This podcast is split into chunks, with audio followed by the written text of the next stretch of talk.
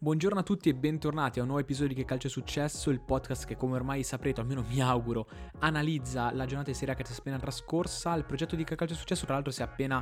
allargato con la newsletter che, a cui invito a iscrivervi sul link in bio del profilo Instagram Che Calcio è Successo e anche sulla descrizione del podcast per non perdervi tutti gli episodi che usciranno con tutte le curiosità sul mondo della Serie A ma non solo. Direi di iniziare l'analisi della giornata appena trascorsa partendo dall'ultima partita, dal big match del San Paolo tra Napoli e Milan. Il Milan vince vincente ancora sul campo del, del, Napoli grazie a un infinito Ibrahimovic, autore di un'altra doppietta in cui ha messo, possiamo dire, alla luce tutto il suo arsenale con il colpo di testa fenomenale per il primo gol e poi il colpo di ginocchio del, del, per il raddoppio, un colpo da grande campione per il senso della posizione. Il Napoli si è un po' ripreso col gol di Mertens, poi però è crollata sotto il colpo del giovane Aughe che ha di fatto chiuso la partita. Il Milan che quindi si riporta in testa grazie a Ibra con 20 eh, punti e risponde al Sassuolo che era passato sul campo del Verona per eh, 2-0, un Sassuolo che ormai veleggia su ritmi incredibili e che non sente la stanchezza di giocatori come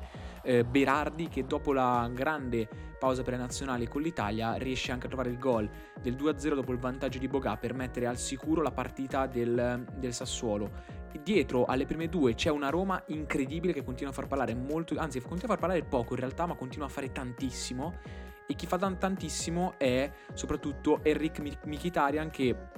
in 8 minuti tra il 32esimo e il 40esimo del primo tempo mette la firma del 2 e del 3-0 contro un Parma annichilito dai giallorossi. Il primo gol era di Borja Majoral, un Fonseca che ormai veleggia in, uh, in, modalità pilota automatico, visto che questa squadra, anche senza Geco, e quindi è anche questo un grande tema, senza il, la punta di diamante della, della, formazione, riesce comunque a segnare tanto e tra l'altro anche a non subire gol, una cosa che storicamente, almeno negli ultimi tempi, la Roma non riusciva così facilmente, mentre adesso sembra il, la cosa più semplice di tutte per questa squadra sempre molto in forma. Dietro a queste prime tre c'è la Juventus che eh, come ha detto Pirlo, ha finito il suo apprendistato per cui comincia a fare sul serio e quando la Juventus deve fare sul serio si affida sempre a quell'uomo lì. Altro eh, protagonista di questa, di questa mh, diciamo, giornata, dopo le doppiette di Ibra, le doppiette di Mkhitaryan, c'è anche la doppietta di Cristiano Ronaldo che su assist prima di Morata e poi di Demiral mette a sedere il Cagliari, un Cagliari apparso ancora molto incostante in difesa e soprattutto incapace di gestire i colpi di un fuoriclasse come CR7 che ha questo record con, con la Juventus, è il primo bianconero dal nera ai tre punti, quindi dal 94-95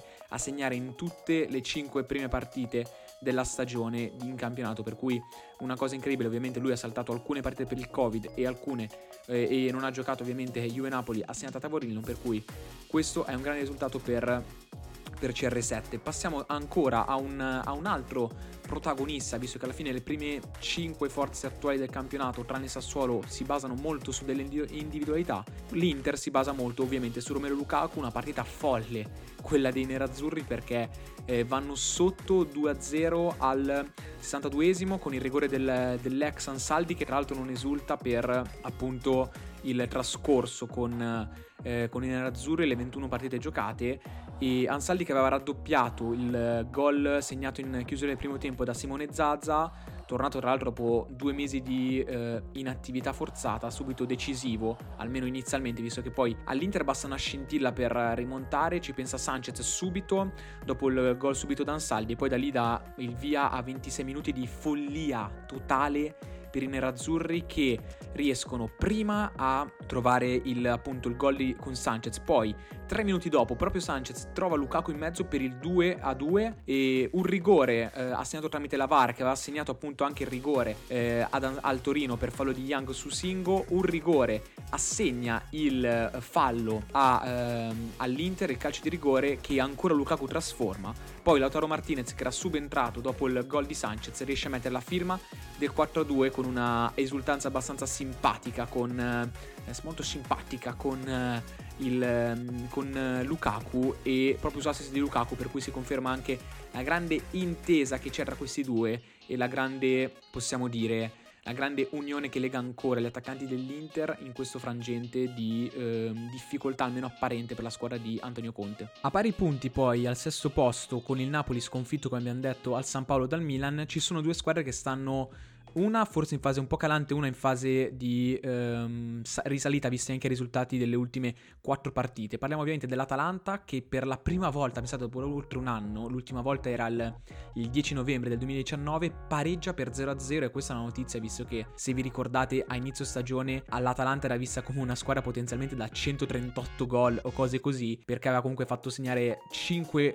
5 gol contro il Cagliari, 4 nelle partite contro Torino e Lazio, per cui c'erano anche avvisaglie di una possibile cavalcata incredibile per questa squadra che poi anche per forza di cose si è arenata, una squadra che ovviamente ormai ha uno status da big per cui anche le squadre che l'affrontano affrontano anche da big e anche le squadre e anche multinazionali sono anche dovuti andare e tornati per eh, appunto questa pausa e soprattutto una squadra che adesso con la Champions League in questo anno in cui si gioca molto spesso la Champions League è chiamata anche a impegni molto ravvicinati per cui ci sta anche un calo di intensità per la squadra. Chi invece non ha un calo almeno mh, apparente anche se ha avuto tantissime mh, vicende extracalcistiche che ancora purtroppo non sono chiuse è la Lazio che continua la serie fortunata in campionato dopo le vittorie contro Bologna, contro il Torino e il pareggio contro la Juventus, vince anche a Crotone. La notizia è, anzi anche se non è più tanto una notizia, il fatto che Ciro Immobile, tornato dopo la vicenda abbastanza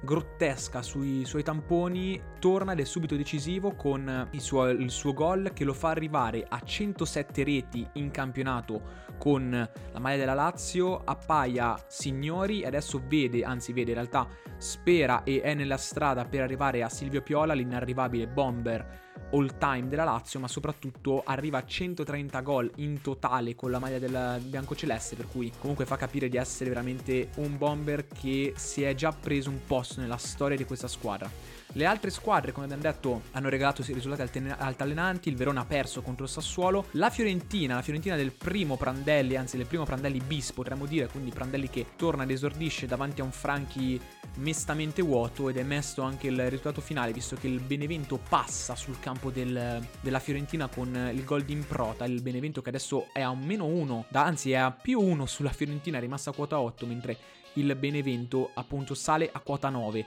il, nelle altre partite c'è anche da segnalare l'1-2 con cui il Bologna rimonta la Sampdoria e passa anche al Ferraris ma c'è anche da dire come il Bologna per 41 partite di fila subisce gol e adesso rischia veramente di essere in... La prossima partita se, segnerà, se subirà gol anche contro il Crotone andrà a prendersi il peggior record di sempre a pari con il Bordeaux del 1960 per cui è qualcosa che sicuramente non farà piacere a Mihailovic se così dovesse avverarsi. Non ha fatto piacere neanche all'altra squadra di Genova, ovvero il Genoa, perdere in casa contro in casa dell'Udinese, una partita che gli uomini di Marana hanno chiuso in 10 per l'espulsione nel finale anche di Perin per un gol annullato al 94esimo a Scamaca, per cui una peta sfortunata decisa dal talento di Rodrigo De Paul che potrebbe essere, potrebbe essere ormai da tempo e forse lo sarà a gennaio un nuovo mercato. Questo è il quadro dell'ultima della, della giornata appena trascorsa e adesso vi direi che possiamo introdurre questa novità del, di questo podcast che sono i top e i flop della giornata. È quasi scontato mettere nei top i giocatori che hanno trascinato le proprie squadre, per cui ovviamente Ibrahimovic anche se è una partita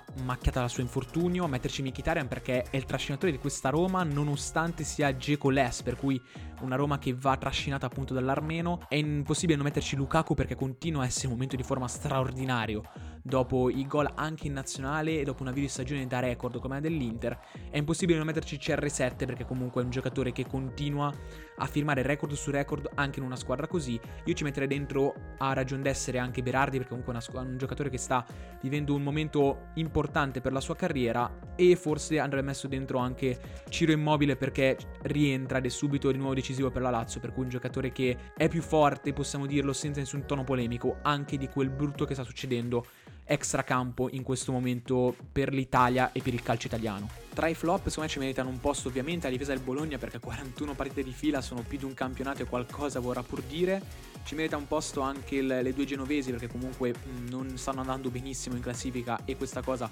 va anche in qualche modo sottolineata. Ci merita un posto il Parma perché fa un passo avanti e 4 indietro, in questo caso anzi 3 visti 3 gol subiti. Ci merita un posto forse anche l'Atalanta perché in tutto questo la squadra di Gasperini è vero che è ancora lì a giocarsela, è vero che può giocarsela anche in Champions, però sta mostrando qualche momento di cedimento e forse dovrebbe fare qualcosa in più anche sul mercato per potersi garantire questo status da big. E per questo appuntamento direi che è tutto. Io vi saluto, vi ringrazio, sono Federico Rana, vi do appuntamento al prossimo podcast. Vi invito anche a seguirmi ovviamente sui social Federico Rana su Instagram e eh, a seguire anche i social che Calcio è Successo su Instagram, su tutte le varie piattaforme. Noi ci risentiamo per la prossima settimana con un nuovo appuntamento per commentare la Serie A. Ciao a tutti!